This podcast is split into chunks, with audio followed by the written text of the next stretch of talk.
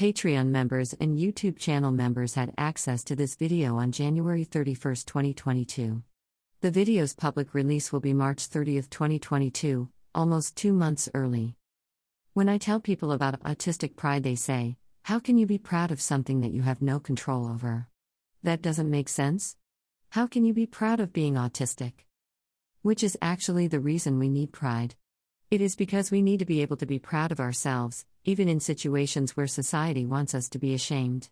It is about being defiantly proud, when the neuromajority tells us that the neurominority is inferior, less than. Thumbnail images of Lyric, a pale skinned non binary human, with short green, yellow, and orange hair, with shaved sides, in need of a haircut. They are sitting in an RV with dark wood panel walls. In front of them, the words autistic pride, when everyone expects shame in pale blue and green text. Transcript Welcome back. April will be here before we know it, and I wanted to talk about autistic pride, as I talk about each and every year. I talk about it every year because it is so important for autistic people to be able to feel pride in ourselves, especially when society, often, tells us that we are defective, broken, and that our ways of doing things, interacting with, engaging with, and experiencing the world, are wrong, and that we should strive to cover up the neurodivergent parts of ourselves. If you'd like to know more, please do stay tuned as I dive into this.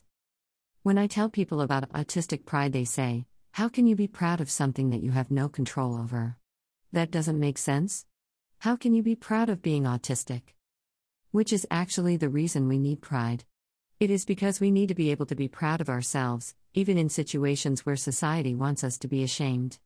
It is about being defiantly proud, when the neuromajority tells us that the neurominority is inferior, less than. Something else that people get confused about when I talk about autistic pride is they think this means only talking about the best parts of being autistic, only talking about autistic strengths, and ignoring autistic weaknesses, and ignoring our struggles, and ignoring the hard parts. In reality, autistic pride is about those hard parts, about talking about the struggles of being autistic. Talking about how hard meltdowns are. Talking about how hard sensory overload is. Talking about how hard it is being misunderstood, and having people misinterpret your communications. Talking about those hard parts, and having pride in yourself anyway, despite the fact that life in this world can be exceptionally difficult, for those of us it was not designed for. When I talk about autistic pride, I think it's important that we show both sides of the issue the good, the bad, the great, the awful, and everything in between. Autistic people are people. We have a diverse experience, and things can fluctuate. Some days are better than others. Some days are freaking great, and some days are horrible, and that's okay. That's a very human experience. To really show autistic people as people, and be proud of who we are, it has to show all of those moments, the good and the bad, the easy, the great, our skills, and also our troubles, and our difficulties. In April, we have what has been, historically, known as Autism Awareness Month, which, in my opinion, is the complete opposite of autistic pride. Autism awareness campaigns often want you to be aware of autism like it is this boogeyman that will come take away your child. Also, in Autism Awareness Month, we are often only talking about autistic child children's childs. And we are ignoring autistic adults. Awareness, be aware, be afraid, is a very far thing from acceptance, appreciation, and inclusion. Awareness campaigns make it hard to be proud of yourself, because these campaigns warn the world that parents might be unlucky enough to have a child like you.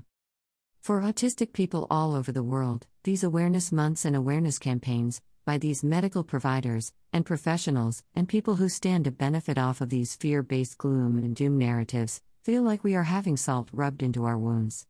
All of these people talking about how autistic people are such a huge burden on society and all these different ways.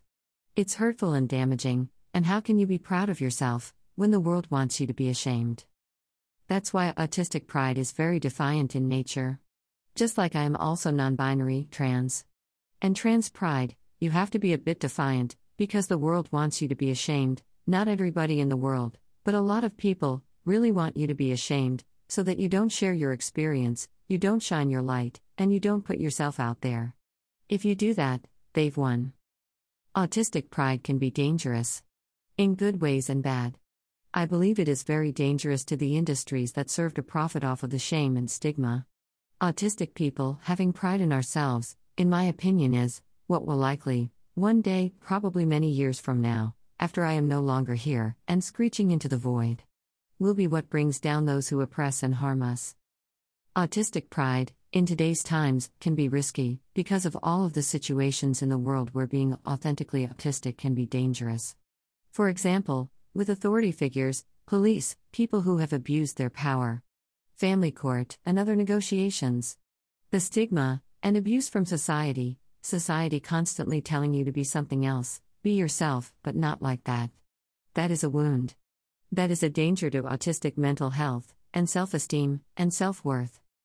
Right now, having autistic pride can be dangerous for autistic people, but I also think that having autistic pride is something that scares people who profit off of autistic shame. Autistic shame is autistic death.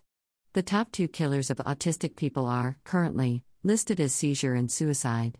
This is why autistic life expectancy is lower than non autistic life expectancy. The rates of co occurring anxiety, and depression, and mental health issues with autistic people are very high, and depending on polls, I've seen estimates between 70 to 90% of autistic people have diagnosable co occurring mental health conditions. We aren't mentally ill because we are autistic.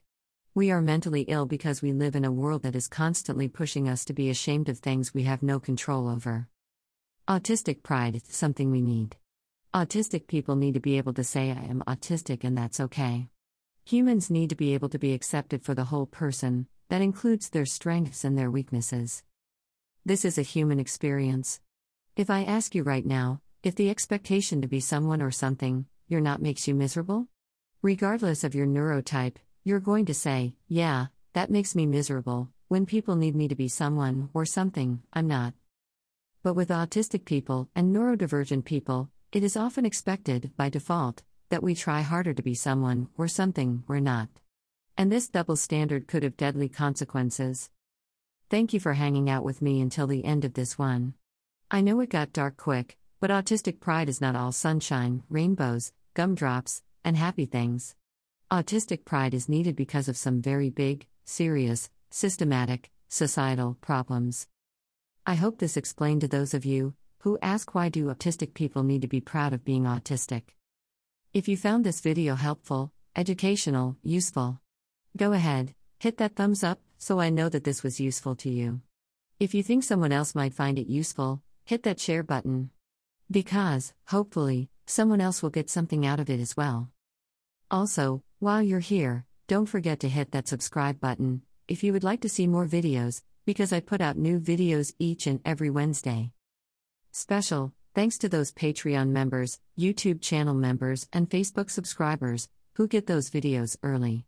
I've got about 8 weeks of videos out today. It'll be 9 weeks once I post this one. Just as a little, thank you to those people who do that little monetary subscription to help me create high quality content.